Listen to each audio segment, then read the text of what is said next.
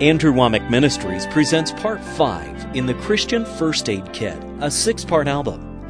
We pray that the Word of God will come alive in your heart as you listen. I've been teaching from John chapter 14. Actually, I had a teaching that I did 20 or 30 years ago, and I entitled A Christian Survival Kit. That's teaching verse by verse through John 14, 15, and 16. And during these services, of course, we uh, there were 16 teachings in that original set that I did. This is an abbreviated version, so rather than this being a survival kit, it's more like a first aid kit, but it's still good. How many of you this is your first service that you've made during this series? Could I see your hands?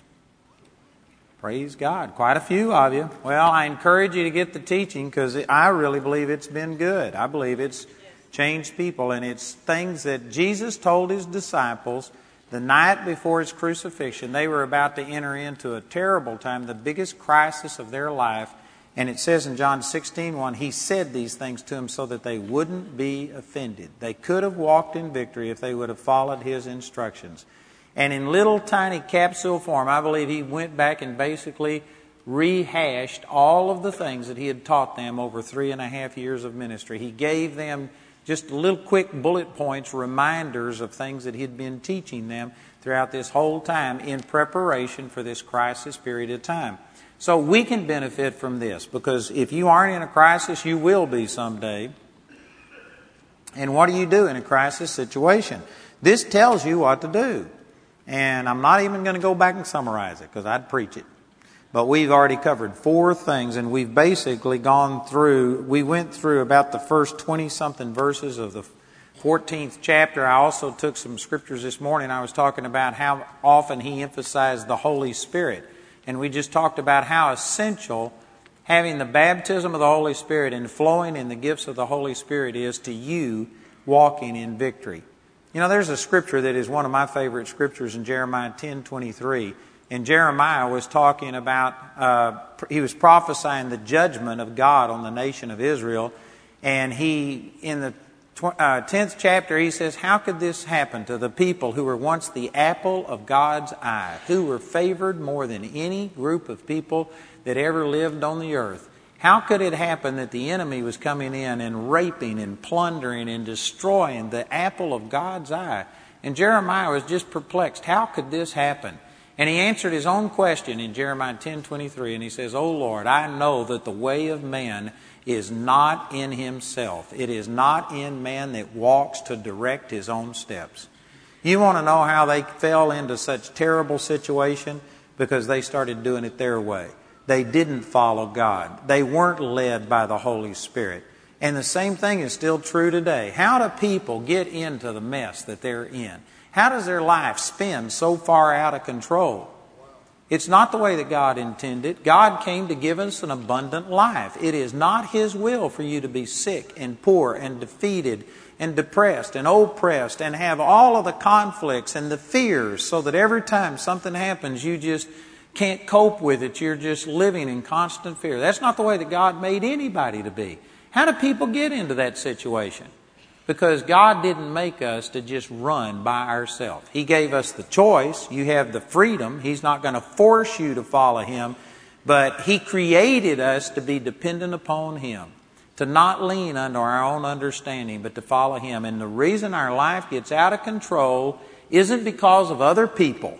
It's not because of any of those things. It's because we aren't following the leading of the Lord. The Holy Spirit will literally transform your life like I was teaching this morning out of uh, chapter 16, verse 13, John 16, 13, He will show you things to come. He will show you when Satan has traps for you and pitfalls. He will direct you around it. God, through the Holy Spirit, intends for you to live an abundant life, but you have to follow His leading. And so that's what we were talking about. We got down here to the 26th verse. I used uh, that verse. Let's drop on down here to verse 20. 7. This is John chapter 14, verse 27. And remember, he's telling them things that are going to help them in a crisis situation, things that they need to operate in. And he says in verse 27 Peace I leave with you, my peace I give unto you. Not as the world giveth, give I unto you. Let not your heart be troubled, neither let it be afraid. That's what he started verse 1 with, and he's reinforcing it again. And he's saying that peace ought to be a hallmark, a uh, characteristic of truly born again people who are walking in victory, who are responding to the Holy Spirit. And I could preach on that all night. Man, that's powerful. Peace is a tremendous indication of where you are with the Lord. If there is a lack of peace, if you are in turmoil, if you aren't settled, and uh, another way of saying this is secure. If you're insecure, it's, uh, it's a statement about that you aren't relying on the Lord the way that you should. You're still defending yourself and protecting yourself. You know, when I first got started in the Lord, and I'm not criticizing myself or anybody else because nobody starts off mature. You have to grow.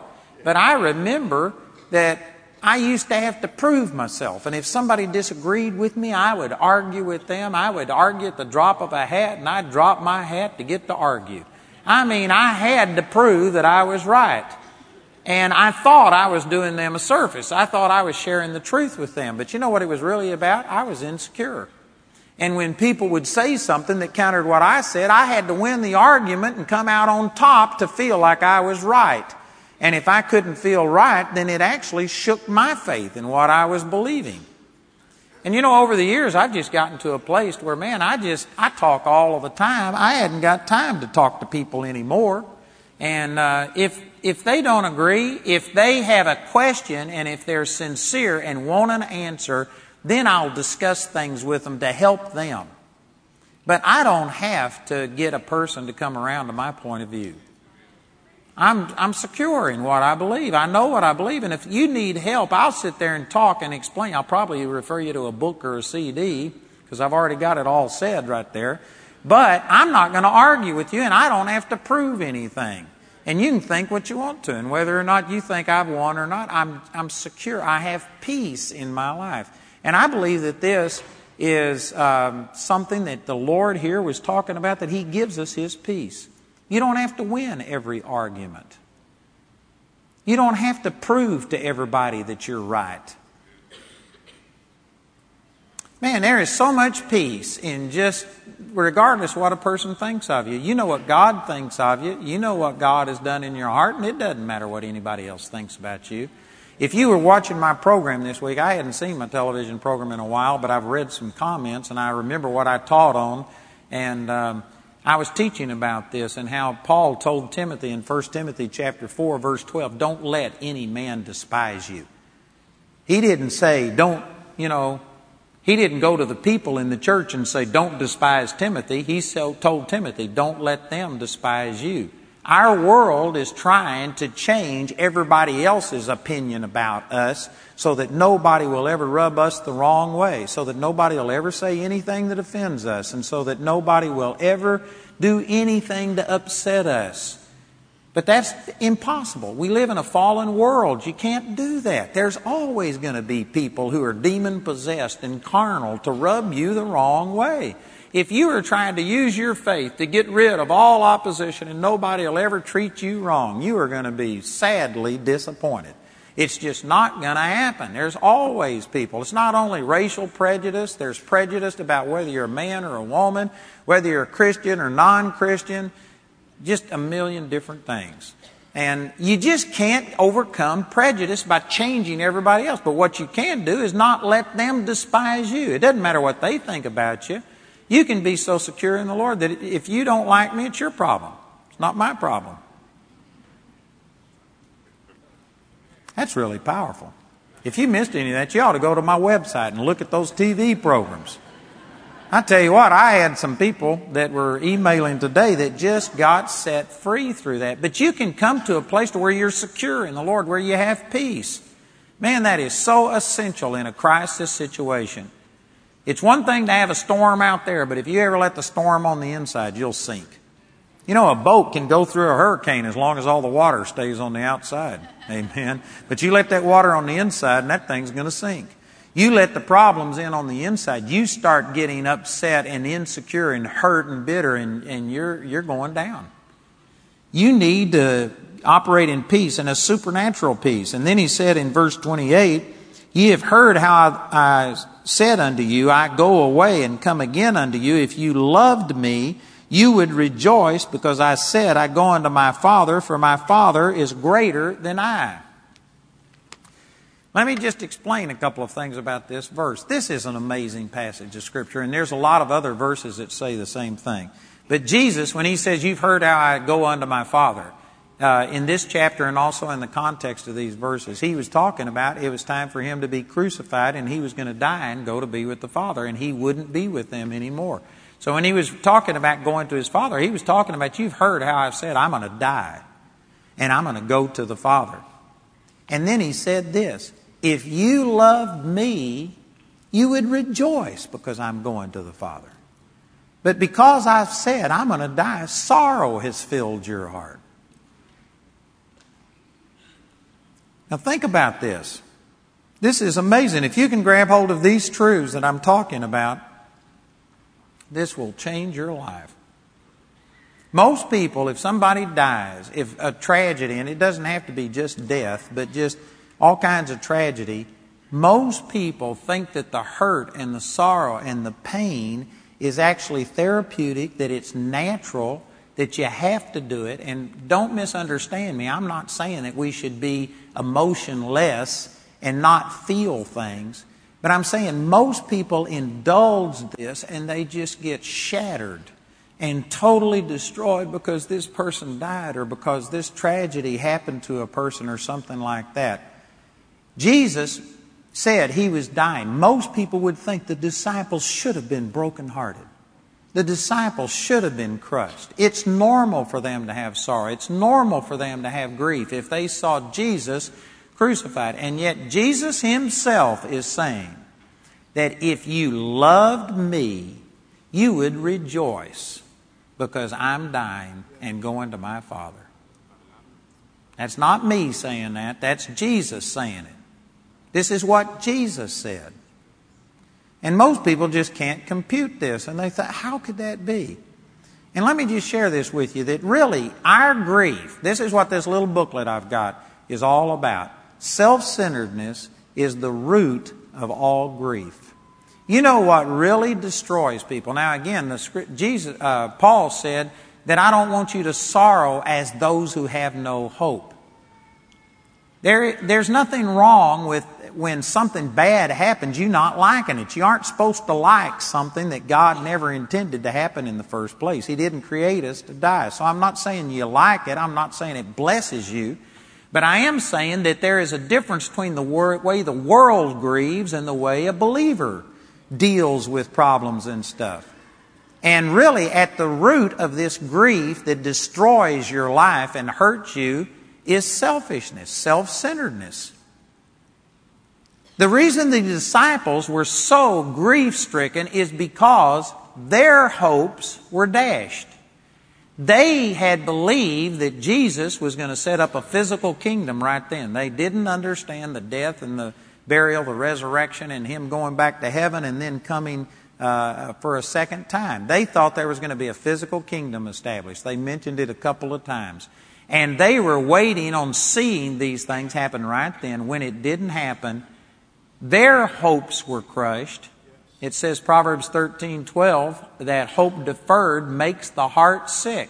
When you have a hope, whether it's a real hope or a false hope, and if it isn't obtained, then your heart becomes sick when you don't see something you've hoped for happen. And so their heart became sick because their hopes were dashed, and they were thinking about what's going to happen to me I left my family. I left my business. I have suffered all of these things because I was hinging my hopes on the fact that He's establishing a physical kingdom. James and John asked to be sitting on His right hand and on His left. And they were all of a sudden thinking, what about me? And not only was Jesus crucified, but they were after His followers too. And there was a lot of hostility towards them. And I'm sure that they were thinking, man, what's going to happen to me? And the reason that they were grieving when Jesus talked about death was because they were thinking, no, this can't happen. What would happen to me? If they could have somehow or another divorced themselves from their self motivated feelings and have thought only about Jesus, he said, if you loved me, you would rejoice because I'm said I'm going to the Father. If they would have thought about it totally separate from their self, they could have looked at it and said, well, I don't understand everything. I believe Jesus was the Messiah and he was going to establish the kingdom. But Jesus constantly was talking about he loved his Father. He only did what the Father did. That the Father loved him. He loved the Father. If anybody ever had a relationship with God the Father, it was Jesus. And they could have at least said, man, at least he's going to exit all of this treatment that people have been giving him. He's going to be away from the criticism. He's going to be with the Father that he loves. And if they had only been thinking of him and what Jesus desired and what was good for Jesus, they could have literally rejoiced to think that, praise God, he finally exited this life and he's with the Father that he loves so much. They could have rejoiced, is what Jesus is saying. But the reason there was grief was because they were thinking about what's going to happen to me. I miss him so much. And the reason I bring all of this up is to say Jesus is going to their motives. And he's saying that, you know what? It's the fact that you are still so alive to yourself and so dominated about yourself that causes this grief. And again, most people would look at this and think, no, the disciples, something would have been wrong with them if they hadn't have grieved and just been brokenhearted. Jesus is saying that if you loved me, you would rejoice. Rejoice right then, in between the crucifixion and the resurrection. If they weren't thinking about themselves and what's going to happen to me in their future, if they would have been only thinking about Him, they could have rejoiced even between the crucifixion and the resurrection before they saw the outcome of it. That's a radical statement. And, brothers and sisters, I'm saying that if we would get out of being so self centered and always gauging everything from our perspective and just thinking about how this affects us, it would just, it would literally diffuse Satan's power in your life.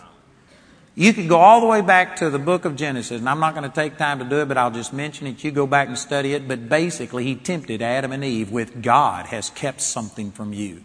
God is not letting you have. And all of the focus was on you aren't all you could be. You could be like God. The truth is, God, they were more like God when they were innocent and following God than when they started trying to obtain things and do it themselves. All self centeredness does is make you less like God. God is the most selfless creation or being. He's not a creation, He's the most selfless being that exists. God so loved the world that He gave His only begotten Son. He thought more about you and me than He did Himself. Jesus hated going to the cross, not because of just the physical suffering, but he didn't want to be sin. He was holy. He was pure. He didn't want to be sin. He sweat as it was great drops of blood. I mean, his heart literally burst on the inside of him. He was in agony, and yet he loved you and me more than he loved himself. Jesus came down here and lived. Uh, an inconspicuous life. Nobody even knew who he was. He was God Almighty living in a physical body, being ignored and passed over by everybody, and he lived that way. He didn't just suffer on the cross, he suffered the moment he entered into that body, the moment that he was ignored and passed over. And Jesus lived here and did all of this. Can you imagine if you were God? Would you have limited yourself if the it, Scripture says the heavens, even the heavens of the heavens can't contain God? It says that He can hold the universe in the span of His hand. Span means the width of your hand. The whole universe, billions and billions of light years, can fit in the palm of His hand. And He became a man and lived in a physical body, constrained to a physical body. Can you imagine or see yourself doing that for man? That has hated you, that rebelled at you, that killed your prophets, that did all of these things? I tell you, God is the most selfless, the most least promoting being that you've ever come across. If I would have been God, I'd have come down here in a 747 or landed the space shuttle outside of Jerusalem. I'd have done something to impress people. I would have, I wouldn't have appeared to shepherds, man. I'd have appeared to Caesar. I'd have done something. When I rose from the dead, I wouldn't have appeared to Mary Magdalene, a woman who had had seven demons cast out of her. I'd have stood at the foot of Herod's, I mean, Pilate's bed, and I'd have shook it and woke him up. Said, Pilate, are your hands clean now? I'd have gone to those soldiers who blindfolded him and mocked him and said, prophesy if you're the Christ. I'd have gone to them and said, let me tell you something. And I'd have, man, I'd have had them all laying out on the floor. I'd have just hovered over Jerusalem and all of those people saw him crucified. I'd have manifested myself and made everybody bow the knee. But Jesus never appeared to a single person after his resurrection who wasn't already a believer. He didn't appear to a single person because faith is what pleases him. God is not a self promoting God. Jesus said, I am meek and lowly in heart, and you shall find rest unto yourself. This, this is mind boggling. And even most Christians don't see God this way. But God is a humble God. That's, that's nearly impossible. That doesn't even seem like it computes. It's an oxymoron, but he really is. He is not self promoting. And that's the way that Jesus was. Jesus humbled himself and lived among us. He became a man of sorrows and acquainted with grief. He humbled himself and bore the burden and did all of these things. That is the nature of God. And this arrogance and self centered that most of us have been brought up, well, let me just rephrase that, that all of us have been brought up into where we are the center of the universe and the world revolves around us is an ungodly attitude. And it's the beachhead of the devil. It's the landing zone. It's how he gets a foothold in your life. If you weren't so concerned about yourself, Satan wouldn't be able to do a lot of things that he has freedom to do in our lives. But it's because we love ourselves so much that we're so easily offended. You know, if you had a corpse down here tonight, I could spit on the corpse, kick the corpse, insult the corpse, ignore the corpse, and if it's a corpse, it won't matter. You know why we get so hurt? is because we aren't dead to ourself. Because self is so important and what everybody thinks about us is what drives nearly everybody. And as long as you think that way, all the devil's got to do is parade somebody across your path that cuts you off in traffic, that ignores you, that doesn't recognize your accomplishments, that, you know, just there's a million buttons that he can push, and I guarantee you, your life is always going to be up and down and hurt, and there's going to be in some form of rejection. And you can't stop that stuff. We live in a fallen world. Your faith is not strong enough to solve everybody else and make them holy. You got your hands full just dealing with yourself. Amen. And this, people, oh God, give me a better mate. Oh God, change this person. You know, in marriage, I used to hold a lot of marriage seminars, and this is one of the things that I taught that your authority ends at the end of your nose. You cannot make your mate turn to God and love God and treat you right. I've actually seen people, I saw a tape one time that said seven ways to change your mate. And I listened to it just to see what they had to say, and it was witchcraft. You can't change your mate. You can influence them, but they have a total choice of whether or not they're going to receive. 1 Corinthians chapter 7, he told the women and the men how to treat each other, and he says, For how do you know, O man, whether you shall save your wife? And how do you know, O wife, whether you shall save your husband? You can't claim them. You can't make them get saved. You can't make them love God. And yet there's people that this is their whole thing. They're trying to change everybody out there and make everybody do this, and they're claiming this and binding that. And you know what? You just can't do that. It's witchcraft. God doesn't do that. He will influence a person, He will draw them and touch their life, but He will not make a person get saved. He will not make a person get healed. He will protect your right to go to hell. And you could have a hundred people forcing you and trying to make you get saved, and He'll protect your freedom of free choice. You cannot be made to do anything. God doesn't force people to do stuff. Some of you are chewing on that one. If I had time, I could verify that. But anyway, that's a side trip. It's, you just can't force a person to do it. But you know what you can do? You can deal with you. And if you got rid of your selfishness and if you started walking in love the way that Jesus walked in love, and if you laid your life down, if you treated your wife like a queen, chances are she'd probably treat you like a king. If you treated your husband like a king, chances are he'd probably treat you like a queen. And in our marriage seminars, we didn't tell everybody about how to get your mate to do this and to treat you this way and how to do this and this. What we did was tell people how for you to respond regardless of what they do and how to walk in love. And we saw hundreds and hundreds and hundreds of marriages change, not by you changing your mate, but by you changing you. And when your mate goes to living with Jesus, chances are they'll get changed. That's a totally different approach. But see, most people, even most Christians, are praying, oh God, fix this, and oh God, touch this person, and oh God, solve this problem. And that's not the way that the Bible teaches. The Bible teaches that you yield yourself. You take up your cross. You die to yourself. It's not you living, but it's Christ living in you. And as you walk like that, God supernaturally flows through you. You allow the anointing of God to flow, and things begin to work out because you have dealt with yourself. And yet, most people, it's, it's all about self, and this is how Satan is able to come in. You know, most people, how many people does it take to screw in a light bulb?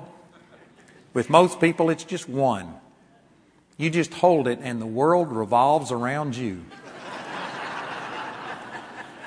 That's the way that most people are. We think we're the center of the universe, and this is how Satan gains access to our life. Jesus is saying that if you loved me, if it wasn't about you, if you were void of your own selfish interest, you could rejoice that he's finally going to the Father and getting out of this mess and going to the one that he loves so much. You know, we had a man that worked for me, and his daughter drowned, one year old daughter drowned in a little pond that he made in his backyard. And it was a tragic situation, and this man was just totally grief stricken, and he didn't want anybody to come. Uh, there wasn't going to be a funeral, but they did have a viewing, and the body was there. And so, since he was an employee, Jamie and I were standing there, and hundreds and hundreds of people came by and saw this little baby, and it was a tragic situation. And people were saying things like, she'll never know what it's like, you know, to have her first birthday cake. She'll never know what it's like to have a tricycle. She'll never experience the joy of going to school. She'll never know what it's like to date and to be a mother and to get married and have children and all of the, and they were just grieving over what happened to this child. And it was a bad situation. There was no way around it. And the man felt guilty because he had built the pond and didn't protect it. And it was a tragic situation. And anyway, hundreds of people came through, and he hadn't planned on a funeral, but they just came through, and they were all standing around in the funeral parlor, and they wouldn't leave. And so finally, he came to me and he says, Would you do a memorial service? I mean, just at the spur of the moment, hundreds of people there, and I didn't know what to say. It was a tragic situation. And basically, this is a synopsis of it, but basically, I got up and I said, All of us are grieving over what this little baby's missing, and she's not going to have her first birthday cake and her first bicycle and first day of school, and all, she's missing all these things. And I said, you know what? That's from our perspective. What we're really grieving for is ourself. We aren't going to get to see her have this and this and this. But I said, I can guarantee you this little kid, and I used David as an example, is in the presence of the Lord this little kid is missing all of the hurt and the pain and the ridicule of other kids and all of the pain of sickness and disease and the hurt and the divorce and things that go on in this world. And I said, they are in the presence of the Lord. God is compensating this kid. And I said, there's nothing wrong with you missing the child. I said, that's normal. I said, you know, uh, it is bad what happened, and we are going to miss her. But I said, put it into perspective. What we're really grieving over is our loss, not her loss. And did you know what? That just diffused things. It didn't mean that there still wasn't some grief and sorrow, but it wasn't a grief of this world that paralyzes you and destroys you. A lot of what we're going through, there may be something that happened that yes, it touches your emotions, but when your emotions get out of whack and it just destroys you and you're, you can't get out of bed and you can't function and you wind up just being destroyed and devastated. The bottom line is it's because you're thinking about you and how this has affected you and what your loss is, not the other person. Thank you for that one amen. I know some people think that this is harsh, but I'm saying it to help you. Jesus said, if you loved me, you would rejoice. But the reason you're in grief is because you're thinking so much is about how, what is this going to do to me? How is this going to affect me? What's going to happen in my life? You can literally reach a place to where you find your contentment and your satisfaction in who you are in Christ and whether other people accept you, whether they recognize you, whether they promote you, whether they criticize you, if they do something to you, it doesn't matter because you've already found your place in the Lord and you don't, you aren't codependent upon people approving you and recognizing you. You don't have to have them stroke you. You can reach a place to where you are dead to yourself and you're alive unto God. And when you do that, it just makes you, in a sense, immune to Satan. It's like all of his darts just bounce off. Nothing sticks because he, you have to have this selfishness for it to really penetrate and dominate you. There's a couple of head nodding over that one. You're still thinking that one over. But it's true. Let me give you another verse. Turn over here to Proverbs chapter 13, and you need to look at this in the Bible or you wouldn't believe this is there. You ought to look this up in your Bible. Proverbs chapter 13. And in verse 10, only by pride cometh contention, but with the well advised is wisdom. That is one profound scripture. You know, in the Hebrew, that word only, it means only.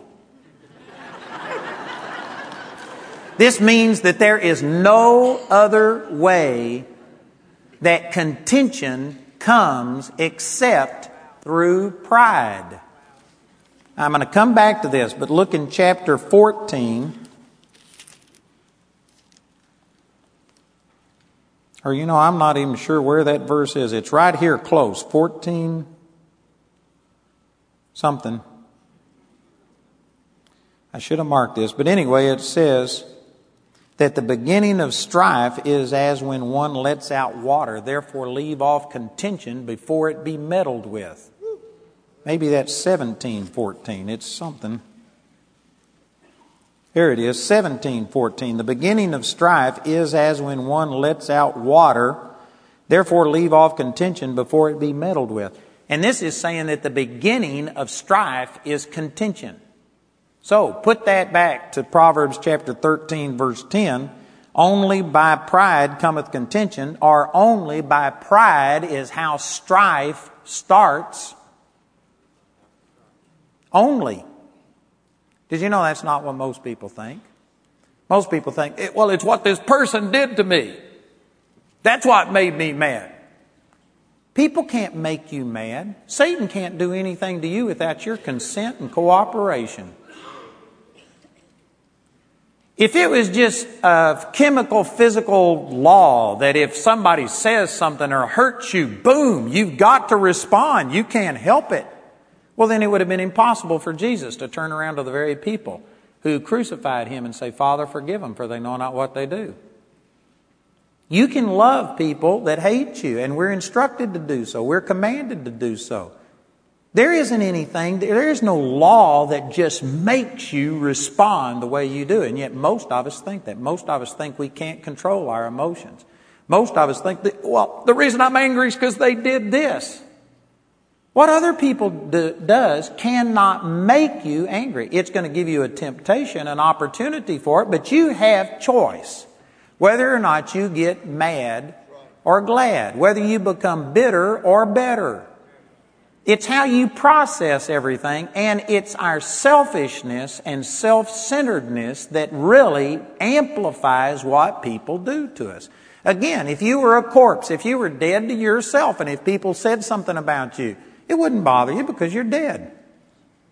You don't care what people think about you. Amen. I know some of you are thinking, you're weird. well, I think you're weird.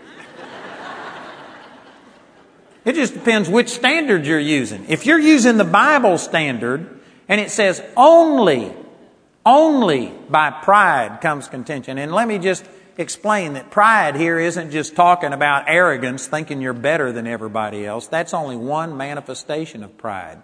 That's like having a stick. If you hold a stick, there's two ends to the stick. One end might be arrogance, thinking you're superior to everybody else. But did you know that uh, uh, timidness, shyness, low self-esteem is the same end of the, I mean, it's the same stick. It's just an opposite expression. People who are timid and shy are extremely prideful. And some of you are thinking, oh, that's not true. Pride, in its simplest terms, is just self centeredness, just self focus. And it doesn't matter if you're focused thinking I'm better than everybody else or if you're focused thinking I'm worse than everybody else. You're self focused. You're self centered. A shy person is an extremely self centered person. And I can say that with conviction because I couldn't even look at a person in the face and talk to him. I was so introverted and shy. And I can tell you what I was thinking. It was, what's everybody going to think about me? Am I going to say something stupid? Am I going to do something? Am I going to make a mistake? And so I was just paranoid with fear that I was going to do something wrong the way people were thinking about me. When I first started ministering, I still reflected this and I would just nearly pass out. I'd get so fearful trying to minister and it was pitiful and I struggled. And a man came up to me one time after I preached and he says, You know, you've got some really good things to say. And he says, if you ever got to where you were more concerned about the people you're ministering to than you are about yourself and what people thought about you, you could be a blessing. And it was absolutely true. And it set me free. And I realized that, you know what was bothering me? Was what people would think about me. There are some of you out there that you've had God heal you. God has saved your marriage.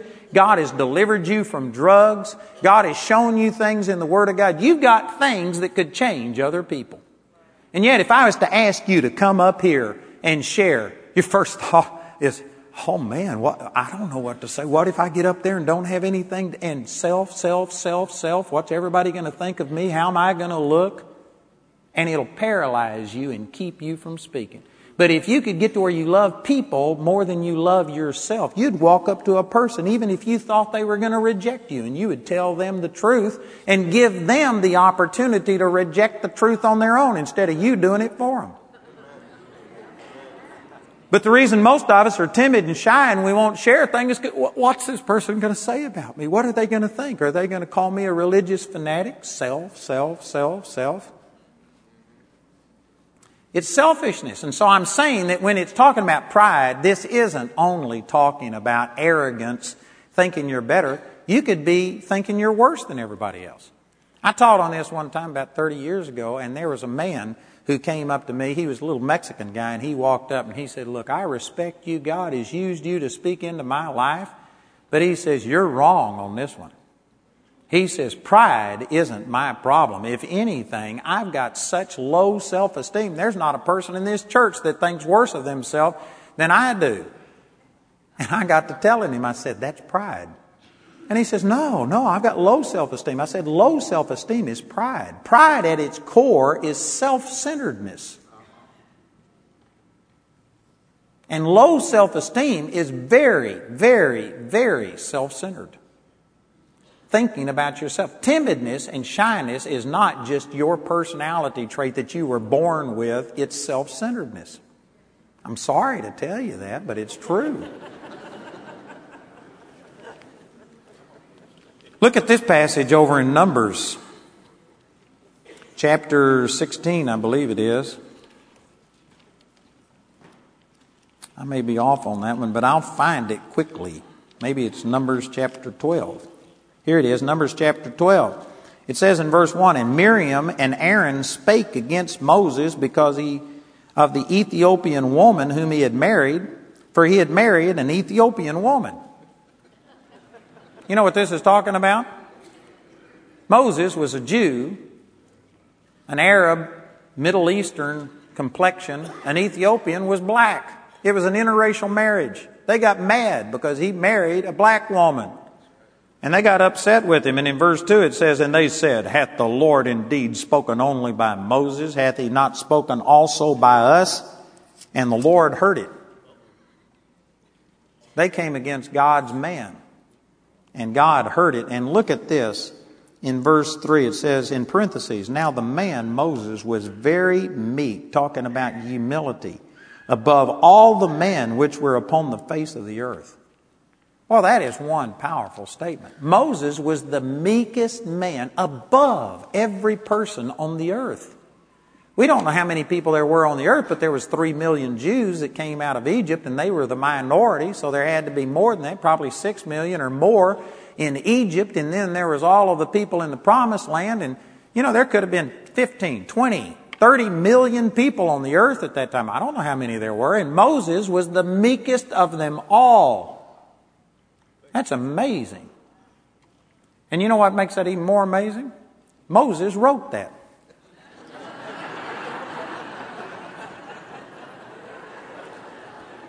Most people think if you're truly humble, you just, oh, I'm so unworthy and I'm worth nothing. And they, this is what religion has taught us is humility.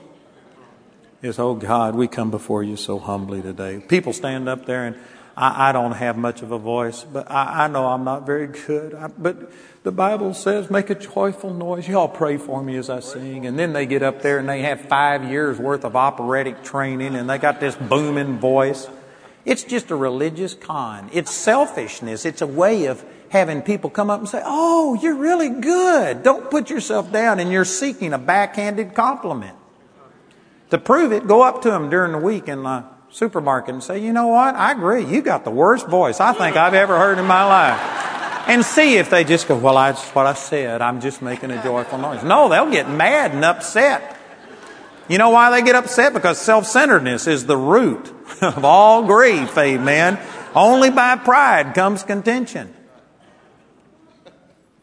For for Moses to say, I am the meekest man on the face of the earth, this just blows most people's definition of meekness. They think meekness is thinking that you're no good and you knock yourself down.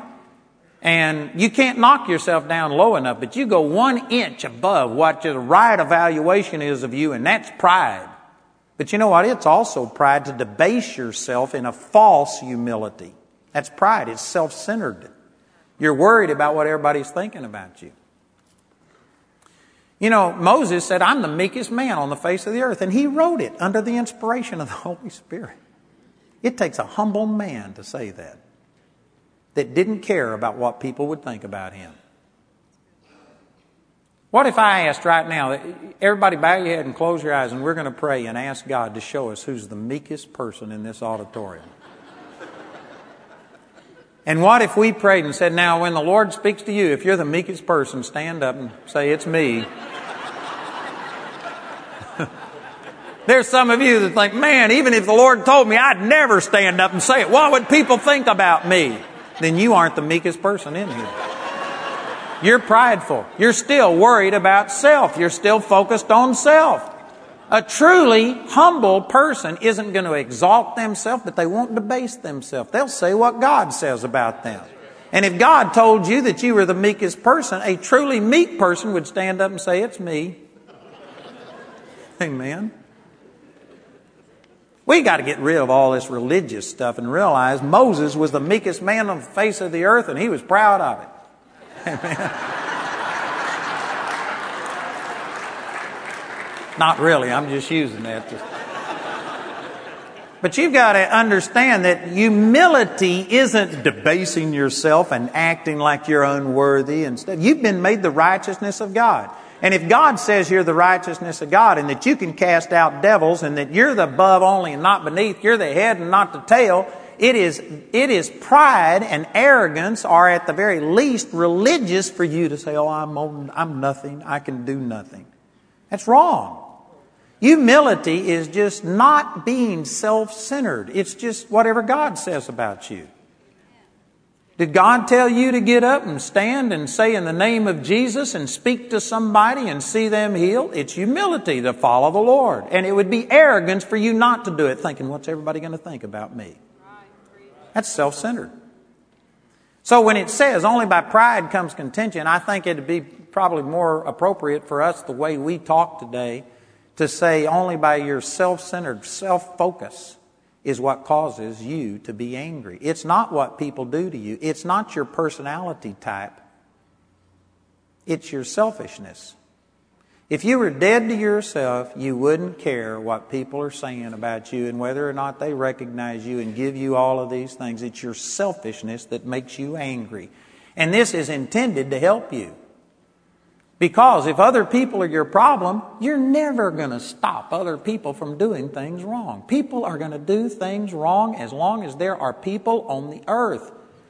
If the only time you're going to be happy and joyful is when nobody gets on in your way, nobody steps on your toes, you're never going to be happy.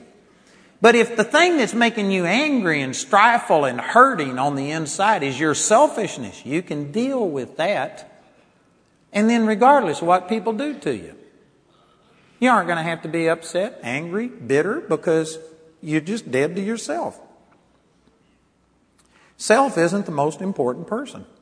The scripture tells us we should think of others better than ourselves. Philippians chapter 2. Most people don't do that.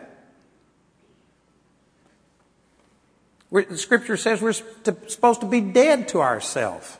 Most people aren't. Most people, the world revolves around us. And this is how Satan is able to cause us fear. You know, again, if you're a dead man, how do you threaten a dead man? See, Paul said, For me to live is Christ, and to die is gain. I am crucified with Christ, Galatians 2.20.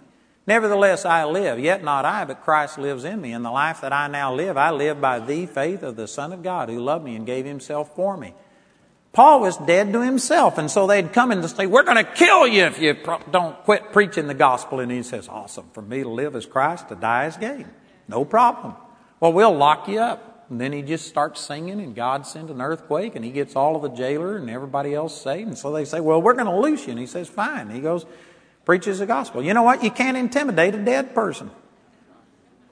You know why we're so worried about our future and worried about this is because we're so alive to ourself. We haven't learned to turn things over and trust in Him. And we are, we are holding our life in our hand. And that's the reason that you're worried and fearful. That's the reason that you're worried about the, uh, economy and stuff. If you were truly dead to yourself, it doesn't matter. God's taking care of you and Lord will take care of you. You'll survive. God will get you through. You wouldn't worry so much what people say about you. This is a big one. Most of us are so insecure that if somebody comes up, and especially somebody that you love, doesn't appreciate you, it just devastates you. Now, again, I'm not saying you should enjoy it. God didn't make us for rejection. If you enjoy rejection and people being mad at you, something's wrong with you. God didn't make you to be that way. But I'm saying you ought to get to a place to where you just are able to cast it over on the Lord and say, Father, you know what? I, I don't care what they think about me. I love you. I'm doing what you tell me to do. And you just, when you see people criticize you, the only thing you do is say, Father, am I doing what you told me to do? And if he says yes, then you just go ahead and who cares what people think? You know, I don't like people to dislike me. I hope everybody likes me. I hope everybody's blessed. But if you come up here and start ragging on me, it will not keep me up tonight because I'll cast my care about it over on the Lord. I'll say, Father, did I say what you told me to say? And to the best of my ability, I'm following God. And if He told me to do that, I don't care if the devil himself is upset. I'm just going to go on and do what God says. Yes. I've come to a place of being secure in the Lord, and it's not about me building a reputation. And, brothers and sisters, most ministers today are fearful of people and they're playing to the crowd and afraid to speak the truth. And that just filters right on down through the body of Christ. Most of us are afraid to say anything to our workmates and to our relatives and to all of these people, to your neighbor, because somebody might glance at you, somebody might do something. We're insecure because we are so wrapped up in ourselves. If you are all wrapped up in yourself, you make a very small package. And I'm telling you, just like these verses, the only thing that makes you angry is not what people are doing, but the fact that you are so focused on yourself. That's what makes it hurt. If you were dead to yourself, you'd get to the place where you don't even care what other people think. You know, your focus determines your reaction. If you are focused on yourself, you can't have anything but a negative response when somebody does something bad to you. It's just the way that we're wired. If you aren't focused on yourself, if you love somebody else more than you loved yourself, you would be thinking about them. When they came out and just began to spew all of this anger and bitterness, your response would be, What's wrong with them? What's happened to them to make them so angry? Why are they like this? But instead of thinking about that person and why they do what they do, most of us are so focused on ourselves that we just think about ourselves and we get angry. You know, my brother, he's four and a half years older than me, and my brother has a violent temper. He nearly killed me a bunch of times. That's not much of an exaggeration. I mean, he would lose his temper and do wild things. But you know what? After he cooled off, he would come back and he told me this a hundred times. He says, I'm sorry. I didn't realize I was hurting you. I was only thinking about this happened to me. And what he was doing was validating the scripture. He didn't realize that anybody else was being hurt. He was just thinking of himself. I bet you that most people sitting right here have said things to your mate or to somebody else and you've hurt them. And when you see how you've hurt them, all of a sudden you come to yourself and you think, oh, I'm, I'm sorry. I didn't mean to hurt you, but I, and you were just self-centered, self-focused. That's what causes strife. That's what the scripture says. I watched a program one time on TV and it was about capital punishment and they were trying to sway your opinion away from capital punishment. You know, I don't like capital punishment. It doesn't make me feel good, but I think it's scriptural and I believe it's a deterrent and I think that we ought to have it. You can disagree with that, but that's my opinion based on what I understand of the Word. So anyway, even though I believed in capital punishment, I watched this show that was trying to get you to disbelieve in capital punishment and you know what they did? They showed a man on death row who was there for rape and murder, and they showed him in this cell. And then it went to black and white. And they got this depressing music playing. And they showed you this man sitting there with his elbows on his knees and his hands up against his head like this, just sitting there dejected and depressed. And they showed you around his little 8 by 10 cell and how oppressive it was. And that he was on solitary confinement. And then they took the camera down the hall and showed where they were going to execute this man. And this morbid music was playing. And then they took pictures of him when he was a baby. And they showed his pictures when he was a baby. And you know, it's hard to think that someday you're going to take a baby, and regardless of what this baby does, you're going to kill it. And it started soliciting sympathy. And you started feeling pity. And then it showed him as a little kid playing and playing cowboys and Indians. And then it showed how bad his life was and how he was abused and how this happened to him. And he went into reformatories and all of this stuff. And by the time it brought you up to where he was, you felt so sorry for this guy. It's like, man, he never even had a chance. And I was sitting, even though I believed in capital punishment, I was thinking, God, there's got to be another way. There's got to be something that we could do. And you know what? It totally diffused my anger when I saw his side of what was going on. And I was sitting here trying to process all of this, and the Lord spoke to me and he says, What would happen if you took the girl that he raped and murdered and showed her baby pictures? And showed her growing up innocent and playing with dolls. And let's just say that she was a Christian and she had saved herself for her husband and she was godly and she was doing all of these things. And then some pervert comes into her life and for self gratification rapes her and then isn't even man enough to own up to what he did and kills her trying to cover up his crime, if you showed the exact same people that right now are feeling pity and sympathy and saying, oh, let him go, if you showed the exact same people the woman's side of the thing, they'd turn into a vigilante committee and they'd, they'd hang the guy from the nearest tree. It totally depends which side of the issue you're looking at. And if you are always self-centered thinking about, well, they said this about me. What about me? What about my rights? You're always going to operate in strife. You're always going to be hurt because but pride is what causes contention, the beginning of strife. But on the other hand, if you loved God and other people more than you loved yourself, if self wasn't so important to you, then when people start doing weird things and blasting you, you'd sit there and, what's wrong with them? What's happened to them? And it would diffuse your anger, and instead it would actually solicit sympathy and pity and love for them. I had a woman that worked for me that her husband tried to kill her. Broke her neck one time, took a knife to her, poured hot grease over her. This is all before I met her. And anyway, he, the way I met her, the police had them separated on the lawn. And he had tried to kill her two children from a previous marriage that night. And the people that introduced me to her said, Tell this woman she doesn't have to live with that man. And the scripture does say, if your husband, if your mate's not pleased to dwell with you, you're free to go. And I told her, I said, Well, you're free. You can go if you want to. I said it just about like that. And she says, What are you saying? I said, Well, you're free. You don't have to live with somebody abusing you. And she says, But she could tell there was more to it. And I said, But you don't have to leave. I said, it's only the devil in him that makes him act the way he is. You've got God on the inside of you. Greater is he that's in you than he that's in the world. I said, you could believe God, and I believe God could put enough pressure on him that the chances are this guy'd change. And this woman just chose to believe for her husband, and the people that brought her to me didn't like it. They got upset. They wanted her to leave him.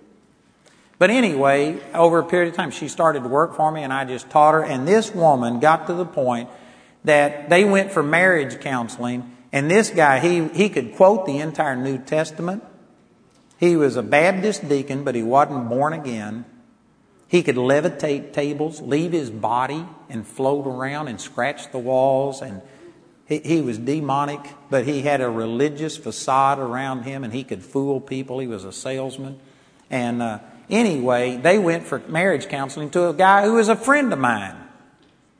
And this marriage counselor asked the man, What's your side of the story? And he said, Well, she's poured hot grease over me. She's broken my neck. She's taken a butcher knife to me. She's tried to kill her children. Everything he was guilty of, he accused her of. He lied about her and went on for five or ten minutes just spinning this story.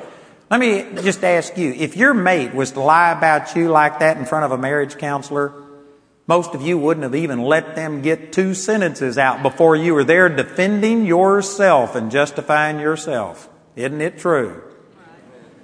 This woman, I taught her these things we were talking about. And she had gone to the Lord and God had healed her heart and she now knew that she was who she was and she had a genuine love for him. This man was dedicated to the devil at birth. They actually killed a chicken and spilt blood, and he was demon possessed from birth and raised in the occult. And the way he met her was after her first marriage. He walked into a day, Dunkin' Donut, donut uh, shop, Daylight Donut or whatever, anyway. Walked into this donut shop and he had never seen this woman before, and he says, Your husband died, you have three corporations, your name is. And he told her all of these things, and he says, I'm God. If you will worship me, I'll solve your problems. And so she married him thinking he was God. She worshiped him as God. Then she got born again. That's when all these problems started. So anyway, he lied and said all of these things. She didn't say a word. And the marriage counselor got so mad he threw his Bible down and he says, divorce this woman. You don't have to live with a person like that. And his wife made him settle down and there's two sides to every story. Listen to her side. So he says, all right, what's your side of the story? And she said, I used to think that he was my problem. But you know what? God showed me it wasn't what He's done. It's the way I reacted, the fact that I didn't know who I was in Christ, that I got bitter and says, God has taken care of me and And she never defended herself. She never said what he said was a lie. And she says, Man, I'm believing God that I'm changing and becoming the woman I'm supposed to be. And she didn't blast him at all. And the counselor says, That's it, divorce her. And so they left. And when they got out to the car, the man was physically trembling. And he says, Why didn't you tell them the truth? And she says, Jesus says, Help me. She says, I know I'm forgiven and I'm content and happy in the Lord. And if you running me down helps you, it's fine. She says, It's not a problem. That man lost all of his powers. He couldn't levitate tables. He got so afraid that he actually moved out of the house. He says, Your, your God's bigger than mine. And he left and for six months was gone. She got her kids out of the basement, began to try and put her family together, and the guy got born again and baptized in the Holy Ghost, and then they had marital problems because he wanted to go to Rhema, become a preacher, and she didn't want to be a preacher's wife. But you know how that happened? She didn't do one thing to run him down. She dealt with what was wrong in her. And man, I tell you, a person who is secure in the Lord and isn't selfish, it just will scare the devil out of people. They don't know how to deal with it. You know, if Jamie was to get mad and in the flesh and want to fight me and she's just going to have a verbal argument with me and blast me, I make my living talking. I can out talk her. And if she wanted to fight, I'm bigger than her. I could take her. But you know what? When she just gets quiet and I know she's praying, I might as well run up the white flag. I've had it. You know, that's strength sitting there and defending yourself and saying these things that you know aren't true and you're just venting, that's weakness. It's selfishness. Amen or oh me.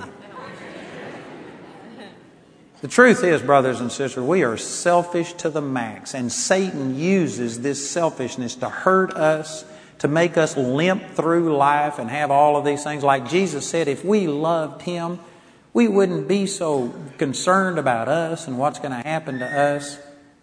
It would just solve so many problems. You could go through life just like water off a duck's back. All of the criticism, all of the things coming. It doesn't matter. God's your source. God's going to take care of you. It doesn't matter what people say. You can live that way. Some of you are thinking, well, why are we so self centered? You were born self centered. Your mother had just spent all night long in agony delivering a baby. And yet you'll wake her up in the middle of the night because you want to be fed, because you want something. You don't care. You could bring a baby into this service, and you know what? They don't care that there's hundreds of people in here wanting to hear the Word of God. A baby will throw a fit and draw all attention to itself, doesn't know that anybody else exists. An infant is the center of the universe from their perspective. The world revolves around them. You were born selfish. But we're supposed to grow out of it. Parents are supposed to teach you that it's in losing your life that you find your life. It's more blessed to give than it is to receive. And yet, most people have their selfishness and self centered reinforced all throughout your life growing up. A mother in a store, a little kid will throw a fit. I want this. And mother will say, No, you can't have it. You'll ruin your supper. No, I want it. And if the kid is just willing to fall on the floor and act like an idiot, most parents will go ahead and give them what they want so that people won't look at them. What are people thinking about me? And they're calling my kid a brat. You know what that is? Self centered. Most parents are self centered, and rather than doing what's best for the child, they will do what's easiest on them at the moment, and they just reinforce that self centeredness. They rewarded it, and we grow up thinking self can get whatever it wants if it is willing to throw a big enough fit. And there are some of you that are 30, 40, 50, 60, 70 year old adult brats that you no longer fall on the floor and kick and scream you just turn on the silent treatment. If stares could kill, they'd be dead. You just turn a cold shoulder. You pout. It's the same thing. It's a temper tantrum. You didn't get your way. And you're going to inflict enough damage on them until you feel like they've suffered as much as you've suffered. It's all selfishness. Only by pride comes contention. You were born that way. But you know what? The good news is that you don't have to stay that way, but you've got to choose. And most people have not chosen to make God more important and other people more important than themselves because, in the first place, most of you have never heard a sermon like this. Most of you have never heard anybody talk like this. Most of us believe that if I don't take care of myself, nobody else will. Not true.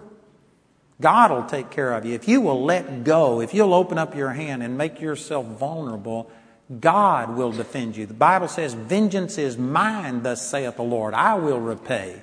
If you will quit trying to defend yourself, God will defend you. Man, if I had time, I'm talking as fast as I can. If I had time, I could give you a hundred examples of how God has supernaturally defended me when I chose not to promote myself and defend myself, and I just turned it over to the Lord. And God has had people in front of a hundred or a thousand people come and fall at my feet and kiss my shoes and say, I'm sorry for the things I've said. Because I didn't defend myself. I had them come and do it publicly. God will take care of you if you will turn it over to Him. But if you are in control of it, you get only what you can produce. You can choose to deny yourself and put God first. But it's a choice. First of all, you got to know that this is the right thing. Most of us have been taught this is the me generation, take care of myself. It's all about me. That's not true. So you got to first of all recognize that's not the best way to go. And then once you recognize it, you got to recognize God told you to make your life a living sacrifice. You present your body a living sacrifice. God won't force it. He won't make it. it's not a true sacrifice if God takes it. It's a murder. God's not going to murder you. He wants you to sacrifice yourself. He wants you to offer yourself up and it has to be voluntary. You have to choose to do it. You have to make God more important than you and other people more important than you and what God told you to do more important than you. And when you do that, man, there is immense satisfaction in it. There really is. I haven't got time to say much more. I'm going to have to quit. But you need to learn that just like Jesus said, if we really loved Him, we would rejoice at some of the things that are causing you pain right now. The pain and the discomfort would leave because it just doesn't matter. Let me give you one last example that there's a man in our church in Pritchett, Colorado, who said that I was lying, stealing money, doing all this stuff, and accused me of just multiple things. I went and talked to him, and he got mad and screamed and yelled at me, called me all kinds of things. But you know what? I knew I wasn't guilty. And so I didn't take it personally. And I actually was thinking more about him. What has happened to him to make him so bitter against me? And I started praying for him. And I loved him, and I never did get mad at the guy because I wasn't self centered. I was thinking about him instead of myself. And the next week, I went by his place, and every time I drove by, I always stopped to see him. Jamie was with me, and I, I just pulled over and I said, I'm going to go in and see this guy. And I said, you want to come in with me? And she said, No. So I went in by myself, and he was really cool to me. He wouldn't talk to me. He just kind of nodded his head. He wouldn't say anything. And when I got back out to the car, I told Jamie, I said, something's wrong. He's not friendly the way he normally is. And she just looked at me, and I said, honest, I can tell you something's bothering this guy. And she says, Don't you remember what he did? And I had literally forgotten that he had accused me of adultery, stealing money, and everything else because it wasn't true, and I didn't hold it against him and I wasn't mad at it. I didn't have, it's like Teflon. Nothing sticks. And I honestly had forgotten what he had said about me and just didn't bother me. Some of you think you can't live that way. Well, don't wake me up. That's the way I'm living. When you aren't sitting there and just selfish, you don't hurt the same. And you can objectively look at things and figure out why is this person doing it? And you'll find out that, man, they've got problems of their own. And you can actually feel compassion for the person who's mad at you. So it's up to you to present your body as a living sacrifice. The problem with the living sacrifice is it keeps crawling off the altar. So you know what? This isn't just a one time deal. You have to make a commitment that you're going to exalt God and other people first, And then yourself is going to try and reassert itself and come back to the center of your focus the way that you've lived your whole life, and you'll have to deal with it again, and then it'll happen again. And it's going to be a lifestyle of you constantly putting God and other people ahead of yourself. You'll never get to where you just do it. I've had people come up to me before and say, All right, I'm guilty, cast self out of me. The only way I can get rid of self is to kill you. As long as you're breathing in this body, you're going to have a self that wants to exert itself and become the center of focus, and you're going to have to constantly deny it. It has to be a living sacrifice. But there is a starting place. And there's a lot of people that, like I said, are 30, 40, 50, 60, 70 year old adult brats, and you have never really even consciously understood that that's the problem. You think everybody else is your problem. And you have to come to a place to where you start the change, where you crawl up on the altar and say, God, here I am. I want to die to myself. I want to make you and other people more important than myself. You know what? In a crisis situation, this will save your bacon. It'll keep you from being hurt and devastated, and you'll just find that you're, you're God's responsibility. It's up to Him. You don't have to do it yourself.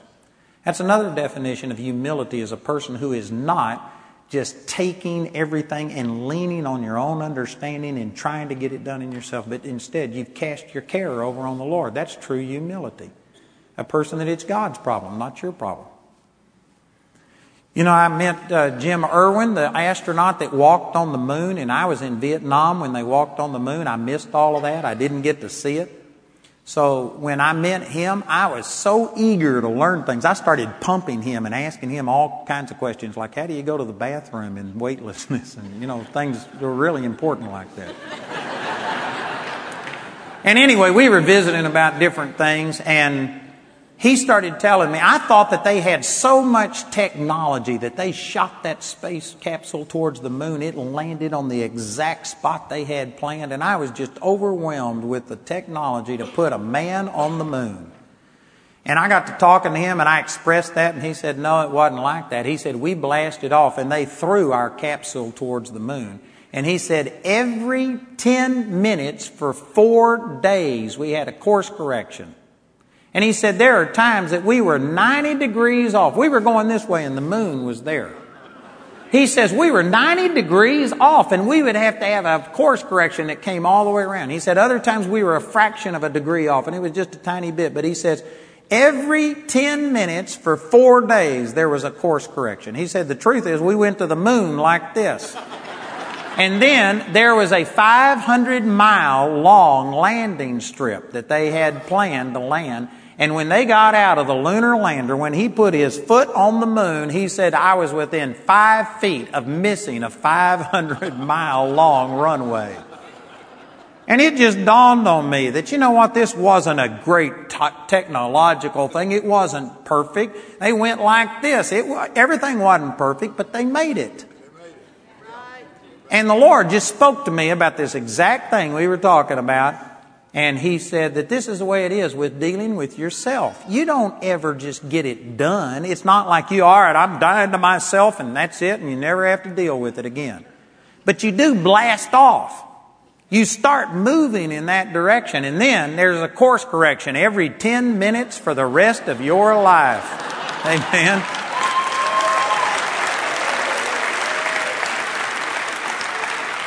You may make a decision tonight that, praise God, I'm going to put God and other people first. And then you get in your car and you get out here on the interstate and somebody pulls in front of you and all of a sudden, uh, bless them, Lord.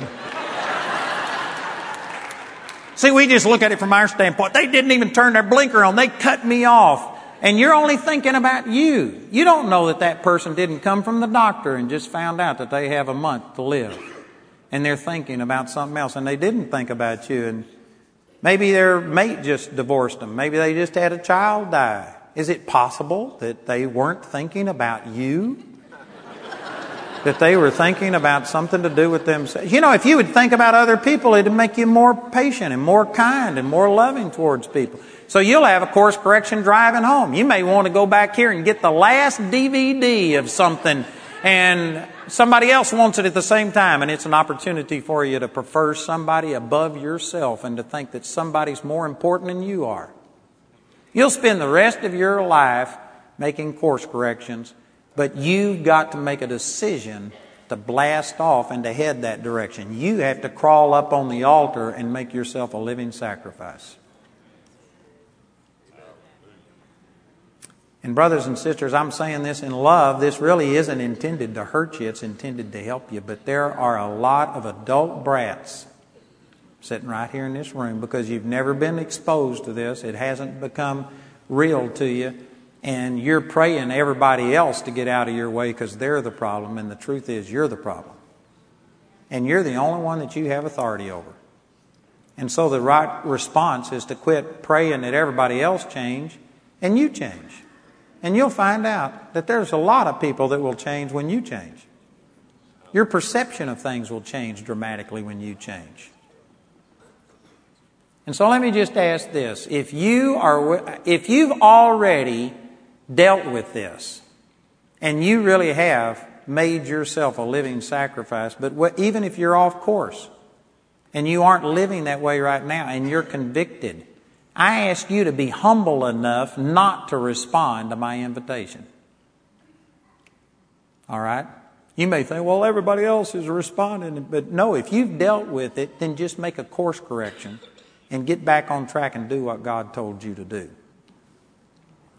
But if this is revelation to you and you realize this is the Holy Spirit speaking, that you know what, you've never really died to yourself, you've never even begun the process, you are an adult brat, self centered, and you haven't dealt with it, and you need to start the process. You need to crawl on the altar and die to yourself. If that's you, I'd like you to just be humble enough, bold enough to stand right where you are, and I'm going to lead us in a prayer, and we are going to begin this process of dying to ourselves and putting God and other people ahead of ourselves. Amen? If that's you, I want you to stand right now. Somebody's thinking, oh, Aren't you going to have everybody bow their head and close their eyes? That's because self is worrying, what's everybody thinking about me? I want you to do this while everybody's head is up and their eyes are open so you'll get the maximum humiliation out of it. Amen? We're dying to ourself. Praise God. If you're going to receive this, just be bold and stand right now and say, It's my fault, it's not somebody else. I'm going to I'm going to specifically pray that if you're seated, this won't work. You can't bootleg this prayer. You got to stand to make this commitment. You got to humble yourself. There's some people, see, that stood. You were going to try and sneak this prayer in.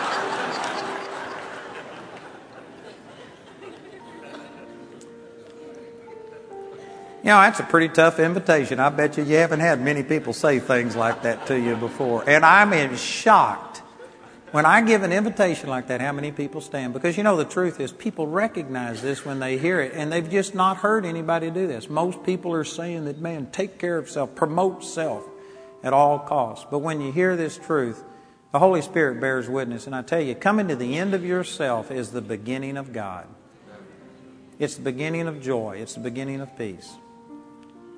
I'm impressed at the people that will stand and humble themselves. That's awesome. The Bible says, Humble yourself under the mighty hand of God, and He will exalt you in due time. Praise the Lord. Father, I thank you for these people that are standing. Thank you, Father, that they have humbled themselves and said that, Father, we have been self centered. We've blamed other people when the truth is it's our fault.